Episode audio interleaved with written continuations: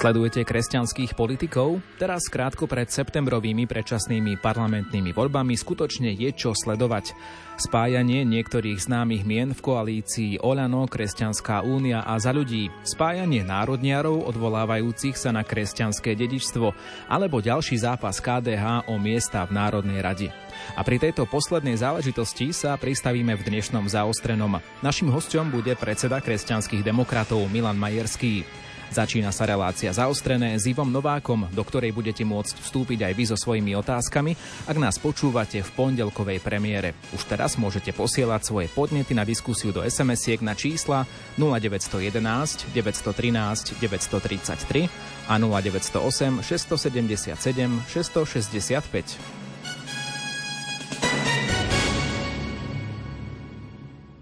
A teraz už v štúdiu Rádia Lumen v živom vysielaní vítam Milana Majerského. Dobrý deň. Dobrý deň, prajem, ďakujem za pozvanie. Pán Majerský, poďme rovno k veci. Pre kresťanských demokratov sú jednoznačne voľby do Národnej rady mimoriadne dôležité. V strane máte mnoho nových tvári opäť, no podobné to bolo, myslím si, že aj v roku 2020 aj vtedy boli nové tváre a nevyšlo to, nedostali ste sa do Národnej rady. V čom je situácia podľa vás možno dnes iná, ak je? Tak som presvedčený, že táto kandidačná listina, ktorá e, bola podaná na ministerstvo vnútra a predstavená už bola aj mediálne, je úplne perfektná, je nadúpaná menami. Sú tam odborníci z oblasti zdravotníctva, školstva, e, financií, sociálnych vecí. Máme naozaj skvelých odborníkov. My sme túto kandidátku otvorili aj pre e, odborníkov, ktorí nie sú súčasťou KDH, ale sú v našom konzervatívnom a kresťanskom svete. A na tom sme si dali naozaj záležať. Spojili sme na tejto kandidátke osobnosti kresťanského sveta.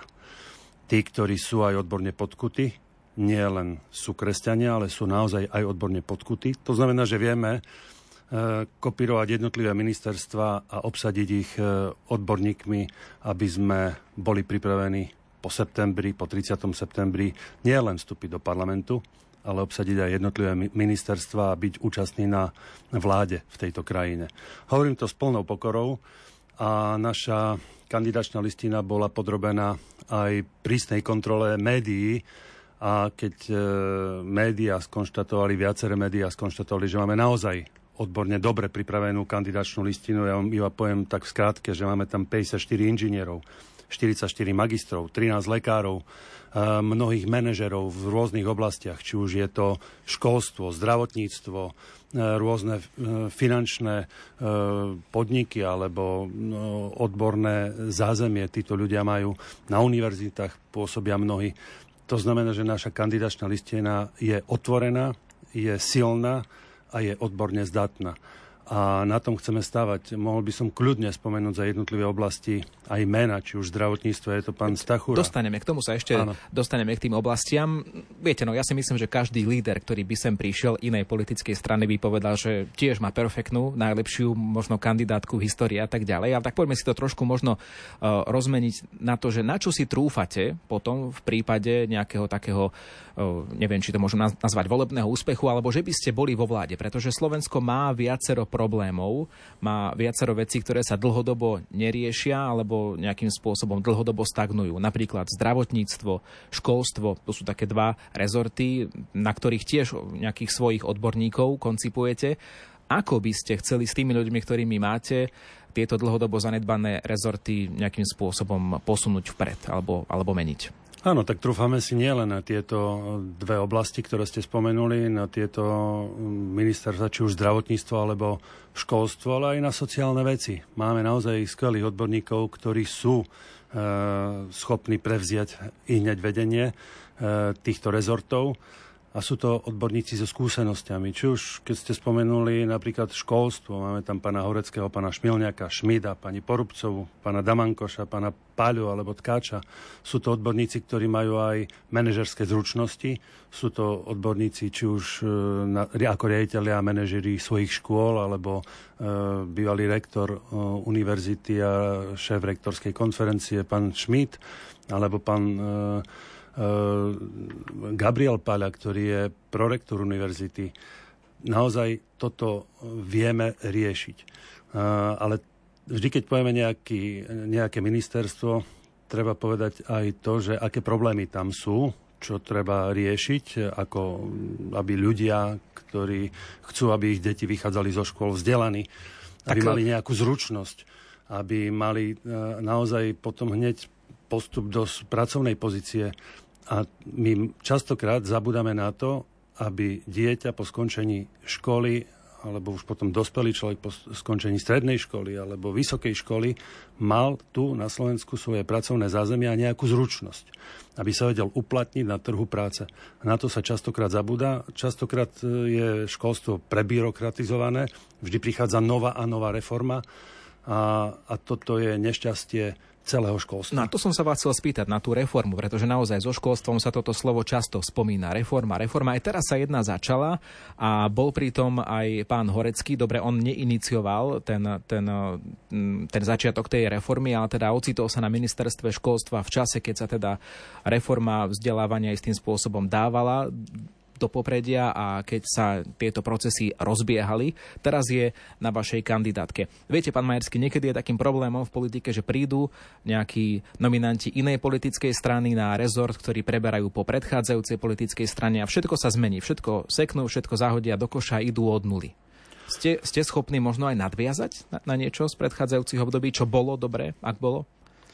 Viete, ja nesedím na hradnom kopci, som medzi ľuďmi a viem, čo trápi ľudí a aj čo trápi mladých ľudí. E, viem, aké problémy riešime e, aj na župe a som presvedčený, že pán Horecký je veľmi schopný manažer. Má svoje skúsenosti aj v manažovaní škôl, školských zariadení, ale aj ako bývalý šéf kresťanských katolických škôl.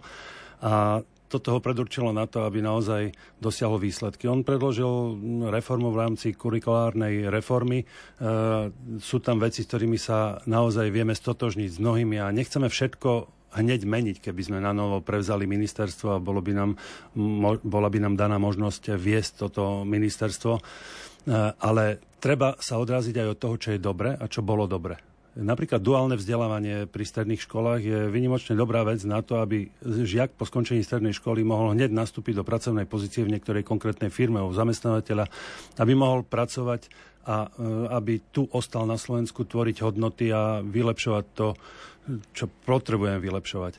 A tam sa vieme shodnúť, tam sme naozaj komunikovali a podporiť systém duálneho vzdelávania, aby mladí ľudia tu mohli pôsobiť. Ale nerad by som ostal iba pri školstve, lebo zdravotníctvo je oblasť, ktorá vynimočne trápi e, ľudí tu na Slovensku. Tam máme tiež e, odborne naozaj e, skvele posilnený tento tím. Je tam pán Stachura, je tam pani Kolejaková, je tam pani Baníková alebo František Majerský, šéf záchranárov. Toto sú ľudia, ktorí majú čo povedať do oblasti zdravotníctva a my vieme, že trpíme obrovským nedostatkom jednak lekárov, jednak zdravotných sestier ak ne, nezmeníme napríklad systém e, e, ukotvenia e, absolventov medicíny tu na Slovensku, tak budeme vo veľmi zlej situácii. Potrebujeme okamžite zastabilizovať zdravotné sestry, aby nám neodchádzali do zahraničia. Čiže motivačné príspevky a rôzne príspevky na to, aby mladí lekári, mladé zdravotné sestry ostali tu na Slovensku aby napríklad e, pri objednávaní sa u lekára neboli nezmyselné poplatky. Veď keď sa človek objednáva napríklad u automechanika alebo u kaderníka, neplatí poplatok za to, že sa objednal. U niektorých, v niektorých zdravotníckých zariadeniach je poplatok za to, že sa objednáte. To je nespravodlivé voči občanovi, ktorý si platí e, zdravotné poistenie a má platiť ešte potom on poplatok za to, že môže ísť vôbec k lekárovi a objednať sa na nejaký konkrétny úkon alebo na operáciu alebo na vyšetrenie. Čiže toto, toto je nezmysel. Toto zmeníme. E, zmeníme to, aby sa zabranilo nezmyselnému predbiehaniu sa na operáciách po protekcii a po rôznych, teraz v úvodzovkách, obálkach sa dostávajú ľudia a predbiehajú sa na operácie. E, ako sa dostane človek na operáciu, ktorý nemá žiadne známosti, ktorý nemá nikoho, kto by mu to v úvodzovkách akože vybavil. E, toto, toto tiež nie je správne a chceme dať, aby občan tu na Slovensku mal prístup ku kvalitnej, dobrej a spravodlivej zdravotnej starostlivosti. Pán Majerský, je to fajn, ak máte odborníkov. Na druhej strane e, zase čo z toho, ak by KDH skončilo ako v predchádzajúcich dvoch parlamentných voľbách. Je podľa vás dnes situácia v niečom iná, alebo stalo sa v politike niečo iné, alebo vy ste urobili niečo iné preto, aby naozaj to KDH preliezlo cez hranicu 5%, ktorá je potrebná na to, aby bola strana v parlamente?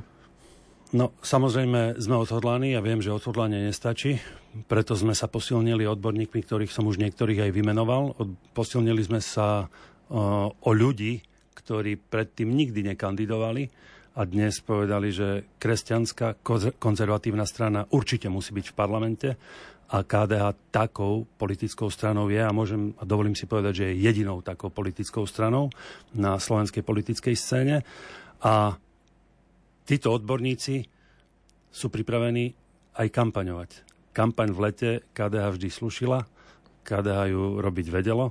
My sme medzi ľuďmi už e, druhý mesiac, prešli sme si krajské mesta, prechádzame teraz jednotlivé okresné mesta, e, sme na obecných slavnostiach, máme starostov, primátorov, ktorí nás pozývajú, sme e, na kultúrnych, športových podujatiach. Kampaň a komunikácia s voličom môže, a som presvedčený, že aj urobiť to, že KDH bude silným hlasom v parlamente pre kresťanského konzervatívneho voliča.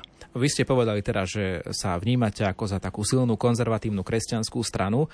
Je však potrebné povedať, že a ja viem, že vám tú otázku často kladú, ale je to na mieste, že KDH si nesie so sebou pre niektorých sympatizantov príťaž z minulosti, keď uzavrelo akýsi pakt o neútočení pred predchádzajúcimi parlamentnými voľbami, hovoríme teda o čase pred rokom 2020, pakt o neútočení s progresívnym Slovenskom.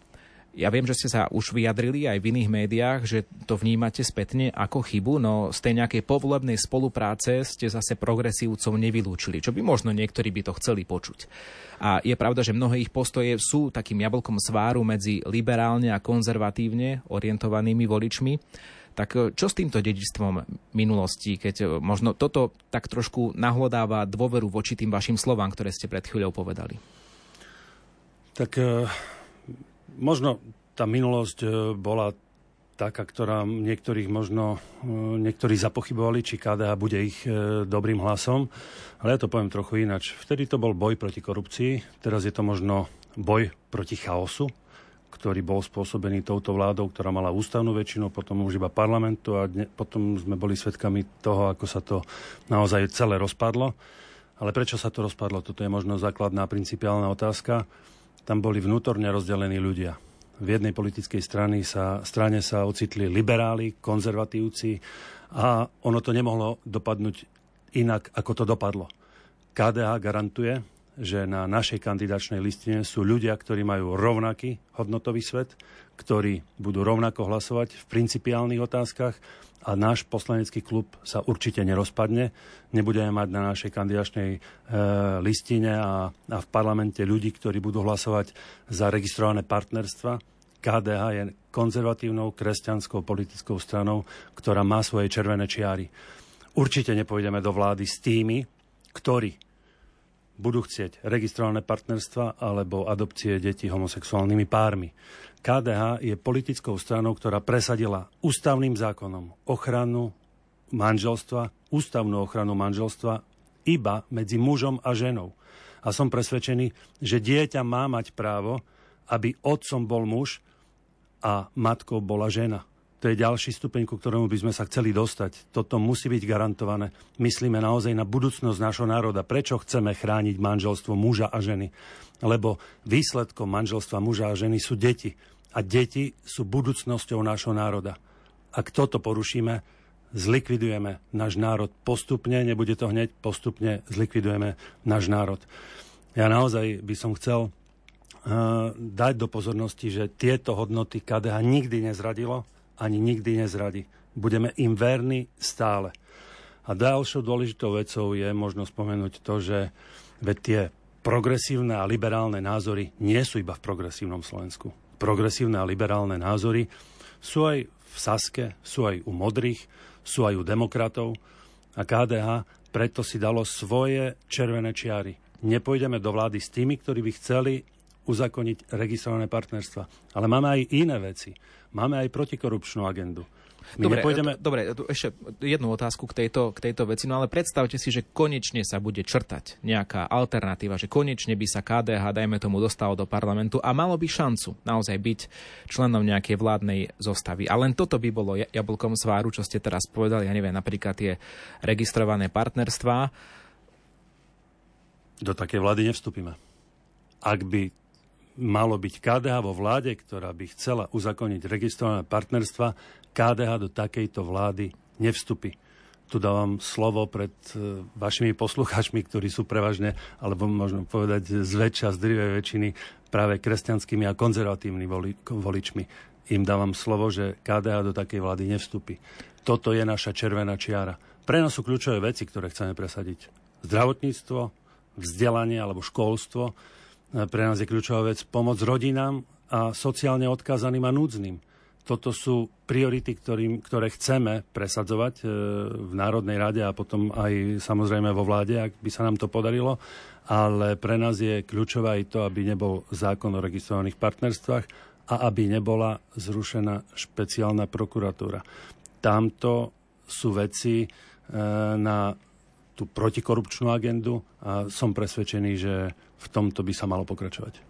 Dobre, hovoríte teda o tej nejakej protikorupčnej agende, ale tu máte značnú, by som povedal, konkurenciu. Igor Matovič sám seba pasuje za určite uh, veľmi ostrieľaného bojovníka proti korupcii, tak ho mnohí považujú. Aj ostatné strany chcú týmto spôsobom nejako bojovať za túto tému. Čo možno vy chcete robiť inak, ako, ako to bolo doteraz? Pretože tá predchádzajúca vláda, ktorá uh, teda vládla pred nástupom súčasnej úradníckej vlády, bola založená práve na tej túžbe zatočiť s korupciou, ktorá Slovensko trápila. Áno, ale iba nekradnúť nestačí. Potrebujeme mať aj odborne a personálne nastavenú kandidačnú listinu tak, aby prišli ľudia, ktorí sú schopní hneď prevziať moc v tejto krajine, meniť túto krajinu na to, aby sa tu ľuďom na Slovensku žilo lepšie. Veď ľudia zažívajú, no, zažívali už pred krízou, ktorá prišla, obrovské ceny energií, zákon o energetickej chudobe, Máme na to odborníka, Andreja Žiarovského. Ľuďom sa naozaj žilo ťažko, keď som tu spomenul problémy v zdravotníctve, že musia sa horko ťažko dostať k lekárovi na to, aby ich ošetril. V 21. storočí ľudia nemajú lekára. My necháme vyštudovať lekárov a odchádzajú do zahraničia. Veď toto, toto sú nemysliteľné veci. Dobré a kvalitné vzdelávanie. Aby sa matka nemusela báť o to, že či jeho, jej dieťa bude mať kde nájsť po skončení školy prácu. Zručnosti, to je, alebo základné zručnosti po skončení strednej školy alebo vysokej školy sú kľúčovým pri zmene a reforme e, školstva ako takého. E, samozrejme, odbremeniť učiteľov, zbytočná byrokratizácia im zabráni dobre a kvalitne, e, alebo bráni dobre a kvalitne učiť. Toto sú tiež kľúčové veci, ktorým sa chceme venovať. Takže sa vrátim na začiatok. Určite nemôže, nemôže byť programom iba to, že nebudeme kradnúť alebo zatočíme s korupciou. E, musí byť programom to, že zmeníme Slovensko na lepšie miesto pre život. A tu u nás na vlnách Rádia Lumen v tejto relácii zaostrené sa už viedli mnohé diskusie o tom, že či je to dobré, že politici, ktorí sú aj praktizujúci veriaci, či už katolíci alebo z iných cirkví, sú roztratení v mnohých politických stranách. A nehovoríme len o KDH a, a, a, a Olano, ale hovoríme aj o ostatných politických stranách. Aj v Sme rodina sú kresťania, aj, aj inde by sme mohli pokračovať, kde teda sú praktizujúci veriaci ľudia. A možno mnohí by radi videli takú nejakú zjednotenú kresťanskú kandidátku. Boli nejaké snahy. Vy ste, vy ste rokovali s partnermi z Kresťanskej únie, rokovali ste uh, s pánom Hegerom. Tieto veci ale nevyšli a niektorí vám to vyčítajú ako chybu, že sa to nepodarilo nejako týchto ľudí, povedzme, dostať do KDH. Hlavne hovor, hovoríme hlavne o Kresťanskej únii napríklad, pretože teda e, mnohí si vedeli predstaviť vašu spoluprácu ešte, ešte aj pred voľbami. Áno, my sme našu kandidačnú listinu otvorili, ponuku na spájanie sme dali, viacerým sme dali ponuku na spájanie a tí, ktorí túto ponuku prijali, sú na našej kandidačnej listine. Zoberme si, že z Kresťanskej únie prišiel Branislav Škripek a, a ďalší, ktorí či už sú priamo na kandidačnej listine, alebo nám pomáhajú v kampani. Čiže táto možnosť tu bola. A som presvedčený, že KDH, Kresťansko-demokratické hnutie, túto ponuku otvorilo do takej miery, že prijali byť tam aj iní, či už hudobník Peter Janku, alebo e, naši bratia z Evangelickej církvy, e, ktorí reprezentujú tiež kresťanský svet. E, bolo niekedy nemysliteľné, že by na kandidačnej listine bolo e, 6 e, evangelikov. Dnes to je úplne normálna vec. Veľmi dobre s nimi vychádzame, sú to odborníci, či už na školstvo alebo na iné oblasti. A, a mňa to teší, že prijali túto ponuku. A KDH spája na našej kandidátke nie politické strany, ale osobnosti a ľudí z kresťanského a konzervatívneho sveta. Tí, ktorí chceli, túto ponuku prijali a sú dnes na našej kandidačnej listine. Ešte dovolte jednu otázku. V praxi vidíme to, že parlament značne fungoval, alebo teda často fungoval tak, že uh, lídry tých klubov v parlamente dávali ako keby takú voľnú ruku pri mnohých hlasovaniach, že poslanci sa mohli sami rozhodnúť napríklad v hodnotových otázkach, často to robili niektoré politické strany. Hlasujte tak, ako každý to vidí podľa svojho uh, svedomia a podľa nejakého svojho názoru. Ako by ste sa chceli vyprezentovať napríklad v tejto záležitosti? Dobre, vy ste, vy ste povedali, že, že teda ste sa rozprávali so svojimi kandidátmi, ktorí sú na kandidačnej listine, že budete jednotní. Stane sa niekedy nejaká taká voľná ruka v úvodzovkách, keby KDH bolo v parlamente? Nepredpokladám, aby k niečomu takému mohlo dôjsť, lebo so všetkými ľuďmi, ktorí prišli na kandidačnú listinu a nie sú členmi KDH, a prišli zvonku, sme si tieto veci prešli. Osobne som sa ich pýtal na tieto otázky, na tieto témy, ktoré by mohli byť jablkom sváru jednak medzi nami, ale potom možno aj dovnútra e, kresťanského sveta, nielen dovnútra KDH. A bolo mi jednoznačne odpovedané, že v tomto budú zajedno vždy z KDH a tak, ako sa dohodneme e, na poslaneckom klube, tak budú hlasovať. Dáme si prestávku, hudobnú prestávku a po nej pozývame do diskusie aj našich poslucháčov. To znamená, ak nás počúvate v pondelkovej premiére 10. júla, tak SMS-kové kontakty 0911 913 933 alebo 0908 677 665 v tejto chvíli pre vás otvárame. Nech sa páči, napíšte otázku, akúkoľvek, ktorá vás zaujíma a ak to bude k téme, tak sa aj určite budeme venovať. Našim hostom je Milan Majerský, predseda Kresťansko-demokratického hnutia hnutia.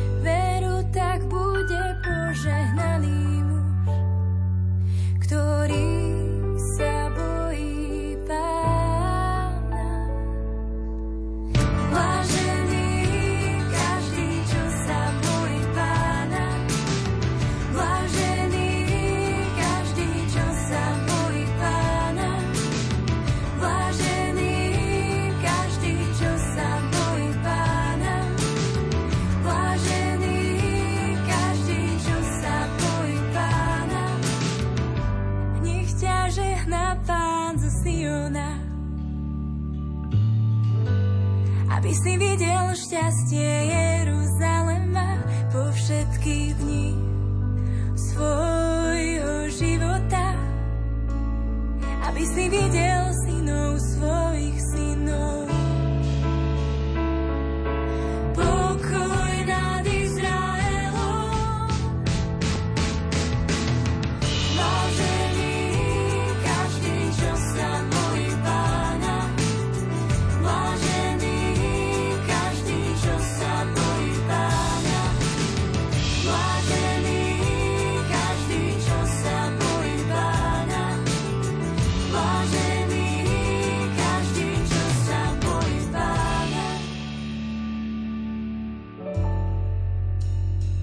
ťa žehná Pán zo Siona, aby si videl šťastie Jeruzalema.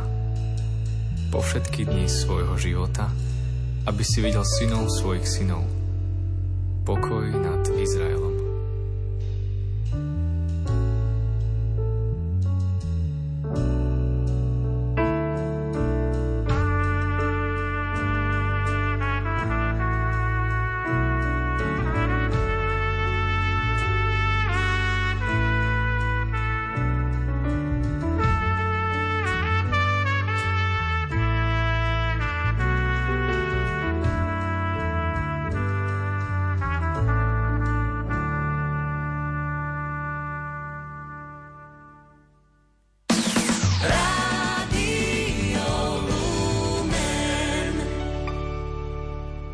Počúvate reláciu zaostrené, v ktorej sa venujeme kresťansko-demokratickému hnutiu spolu s jeho predsedom Milanom Majerským.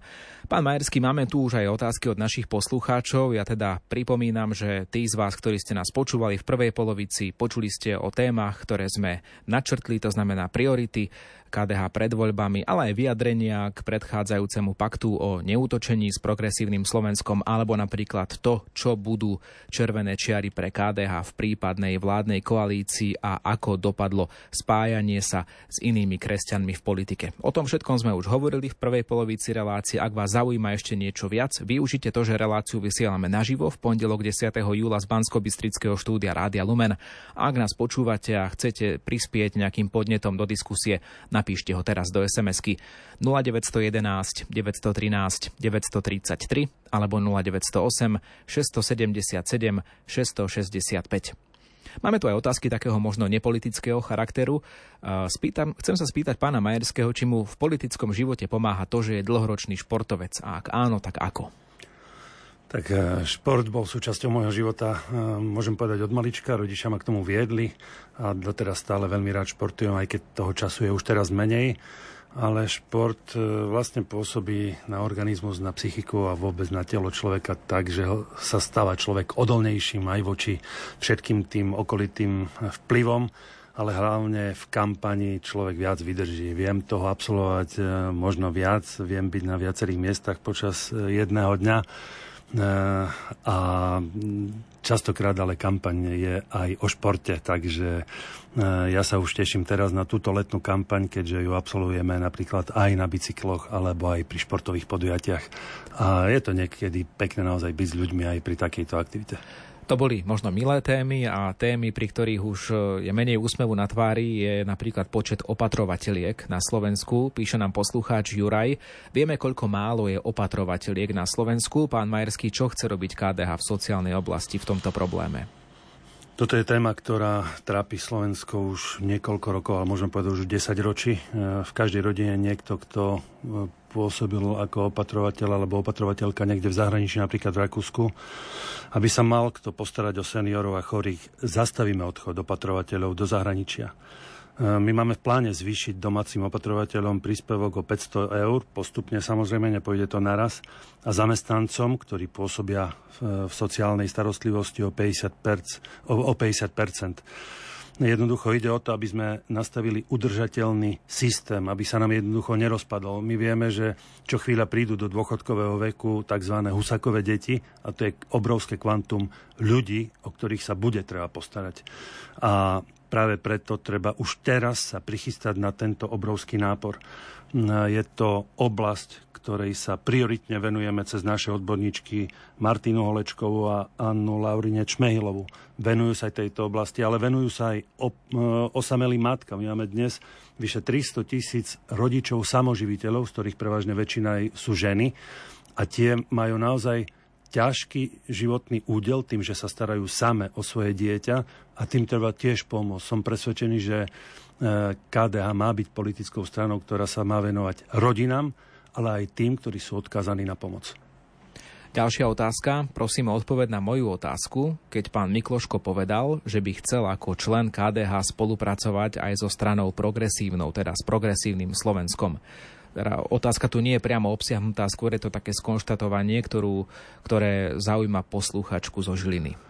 Uh, neviem presne, v akom kontexte bola odpoveď pána Mikloška práve na túto vec. Františka Mikloška vnímame ako človeka, ktorý počas totality pôsobil v podzemnej cirkvi, ktorý viedol rôzne stredka a, a biblické stredka a rôzne náboženské aktivity. Uh, František Mikloško bol hodnotovým človekom aj potom, neskôr. Eh, pôsobil v parlamente niekoľko desaťročí a ja som presvedčený, že František Mikloško ako človek, ktorý žije na Slovensku a má tie kresťanské zásady a hodnotový svet taký istý ako KDH, má stále čo povedať.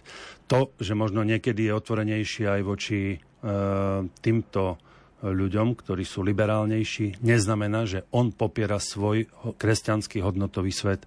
Otvorenosť voči týmto ľuďom neznamená popretie hodnot, ktoré prežívame. Čo má KDH pripravené pre rodiny, ak sa dostane do parlamentu? To je ďalšia posluchárska otázka a ja by som to možno doplnil aj tým spôsobom, že treba povedať, že mnohé prorodinné opatrenia, táto predchádzajúca vláda, ktorá nastúpila pred úradníckou súčasnou vládou, zaviedla ale mnohé tie prorodinné opatrenia sa stali aj takým jablkom sváru. A vy to možno viete posúdiť dobre aj z hľadiska samozpráv, pretože viete, že mnohé samozprávy sa stiažovali na to, že práve kvôli rodinnému balíčku mali problémy s financovaním svojich záležitostí. Takže čo má teda KDH pripravené pre rodiny, ak sa dostane do parlamentu a ešte ja potom poprosím aj to také vyjadrenie možno k tomu doterajšiemu štýlu tej politiky pre rodiny. Ja som už niektoré veci spomenul, ale ja som si istý, že e, ľudia mali problém s uhradzaním napríklad energií už, energií už pred krízou, ktorá prišla a my chceme, aby bol zavedený zákon o energetickej chudobe. Je to pomoc rodinám predovšetkým, aby sa im, e, aby dokázali pokryť všetky výdavky a náklady e, na domácnosť. My chceme, aby napríklad rodiny si mohli zatepliť dom aby dostali peniaze dopredu, aby nemuseli brať zbytočne drahý úver, aby neplatili poplatky a, a mm, bankám, aby mohli ľahšie zatepliť e, svoje bývanie, či už rodinný dom alebo bytový dom. Toto sú prvé také základné kroky a môžem spomenúť, že napríklad e, mami deti do 15 rokov by mohli dostať deň voľna v mesiaci navyše po dohode so zamestnávateľom dopredu sa dohodnú, ktorý by to bol deň voľna, aby mali priestor pre rodinu a pre seba. Toto sú kroky. Samozrejme, spomenuli ste tu rodiny, prorodinný balíček e, e, predchádzajúcej vlády. On bol totiž z dielne KDH a je to dobré opatrenie, len bolo vykonané nesprávnym spôsobom. Totiž o rodiny sa starajú aj miestna a regionálna samozpráva a tým samozprávam, mestám, obciam a vyšším územnom celkom na toto prorodinné opatrenie boli vzaté finančné prostriedky. A ono sa to vracia ako bumerang, keď e, starostovia a primátori musia zvyšovať miestne dane na to, aby mohli utiahnuť e, napríklad školy, školské zariadenia, kultúrne inštitúcie, športoviska. Jednoducho to sa vráti.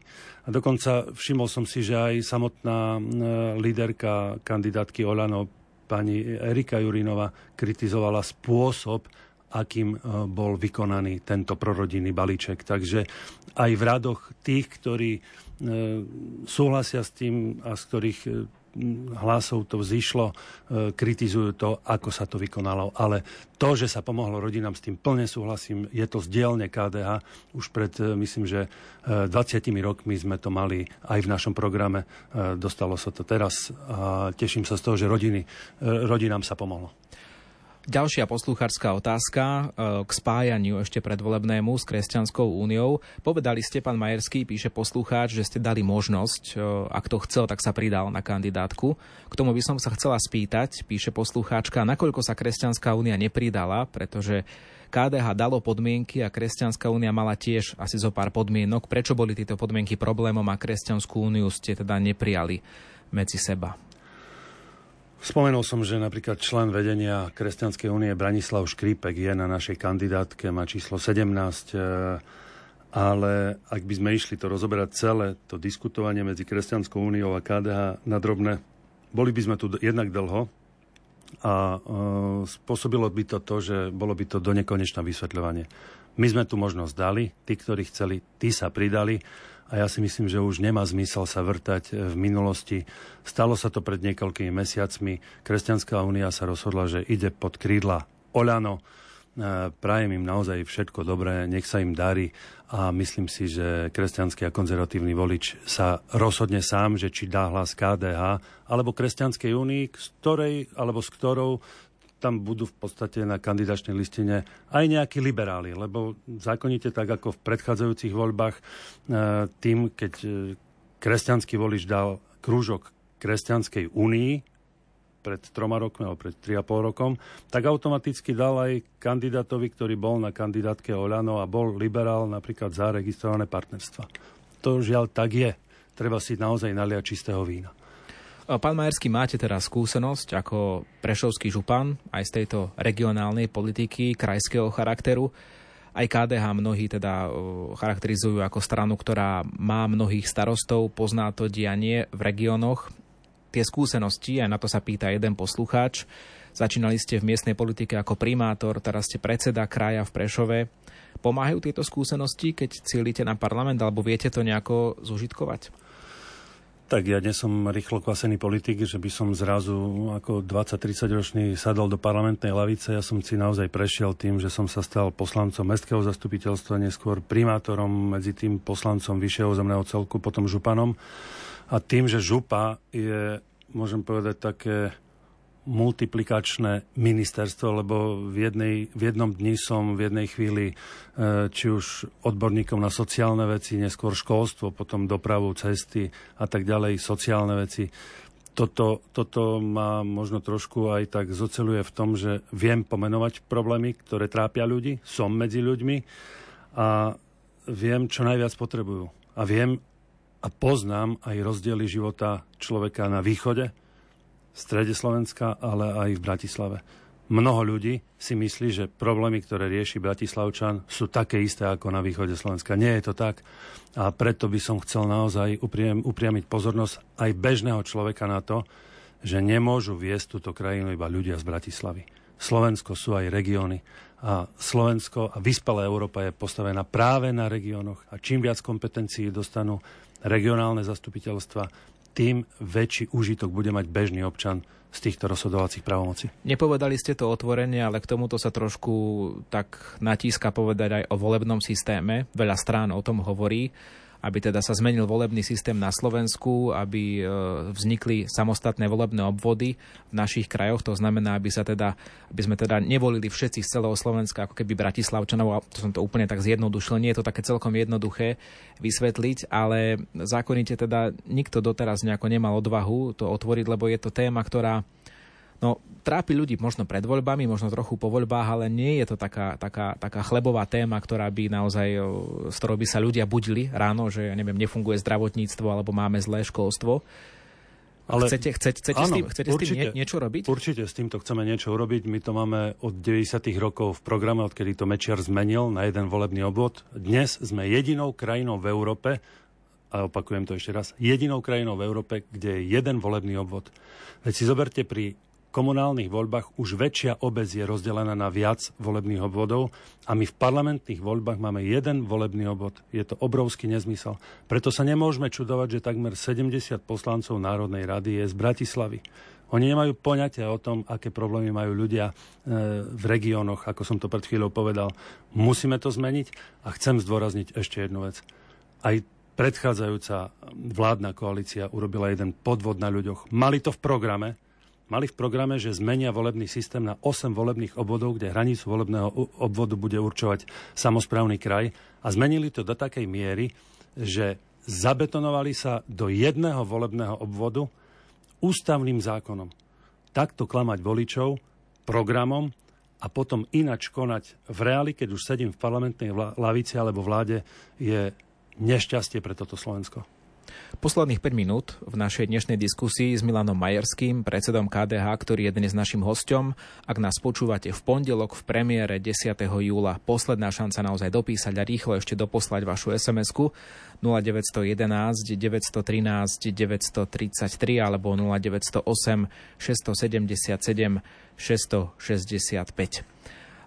Pán Majerský, je tu aj otázka, ktorá sa týka možno nejakého zahraničného smerovania KDH posluchačka teda sa, sa pýta, alebo teda by som povedal, že tak priamo expresívne píše Monika Sprešova, čo vaša pomoc pri dávaní zbraní na Ukrajinu. Teda musíme povedať, že vy nie ste parlamentná strana dnes, nemáte na to nejaký, nejaký dosah, ale máte nejaký názor na vojnu, ktorá je za našimi hranicami, nejaký, nejaký postoj k tomu, ktorý by ste potom museli už interpretovať, keby ste boli v Národnej rade a o týchto veciach by ste rozhodovali tak KDH zbranie na Ukrajinu nedávalo ani nedáva. KDH dávalo uh, skrz svojich starostov, primátorov a mňa ako župana iba humanitárnu pomoc, uh, či už potravinovú, alebo deky, madrace, uh, spacáky, generátory. My sme sa ako vedenie KDH skladali na generátory, na to, aby v zime nebolo Ukrajincom zima na Ukrajine, počítače, a rôzne veci, tablety, aby naozaj aj deti sa mohli vzdelávať, e, keďže tam mali dlhé obdobie e, externé vzdelávanie, alebo e, proste snažili sme sa im pomôcť. Ak sa pýtate na to, že či by sme vo vláde chceli dodávať zbranie, my v prvom rade chceme pomôcť slabšiemu. Každý jeden človek, aj v zmysle kresťanskej morálky, by mal pomáhať slabšiemu. Ukrajina je jednak slabšia, Ukrajina bola nespravodlivo napadnutá, ako náhle by bolo Slovensko nespravodlivé napadnuté inou krajinou, silnejšou, určite by sme chceli, aby nás bránili aj naši susedia alebo naši blízky. A som presvedčený, že spravodlivá obrana nie je v rozpore s katolickou alebo s kresťanskou morálkou. A za tým si stojím. A ešte jedna otázka na záver. Som mladý, čerstvo ženatý človek, píše Slavomír, pochádzam z Prešovského kraja a s manželkou uvažujeme nad tým, že by sme sa postupne vrátili zo zahraničia späť domov. Chceme si založiť rodinu a zároveň nám doma ostali rodičia. Slavomír sa pýta, že e, čo chce Prešovský samozprávny kraj pomôcť, akým spôsobom chce im pomôcť v takéto sociálnej oblasti. A ja by som tu jeho otázku ešte tak trošku roztvoril, pretože to nie je len prípad Slavomíra, ale mnoho Slovákov je v zahraničí a možno polemizujú nad tým, či sa oplatí vrátiť alebo nie. A to je teda posledná otázka dnešnej diskusie. Eh, jednak sú to možno také dve, eh, alebo dve časti tejto otázky. My už na župe sme napríklad postupne dvíhali platy eh, pracovníkom v sociálnej oblasti, keď sa pýta najprv na tých rodičov a snažili sme sa im vylepšiť situáciu, aby neodchádzali do zahraničia pracovníci v sociálnej oblasti a dvihli sme im platy zhruba o 500 eur. A v tom chceme pokračovať každým rokom plus 100 eur. Ale áno, Slavomír aj so svojou manželkou sa určite môžu vrátiť na Slovensko, dokonca na východ Slovenska. Prichádzajú noví investori, ktorí už teraz robia nábor nových pracovných pozícií. Neviem, aké má zameranie Slavomír a jeho manželka, ale nové pozície sa otvárajú a som presvedčený, že e, majú prísť domov k svojim rodinám, majú prísť budovať tu naše krásne Slovensko, našu krajinu, lebo tak ako určite Slavomírovi aj mne a celému KDH záleží na tom, aby ľuďom na Slovensku bolo lepšie. Milan Majerský, predseda Kresťansko-demokratického hnutia, bol našim dnešným hostom v relácii zaostrené. Ďakujeme. Ďakujem pekne, pekný deň. Zaostreným vás dnes sprevádzal Ivo Novák. Do počutia opäť niekedy na budúce.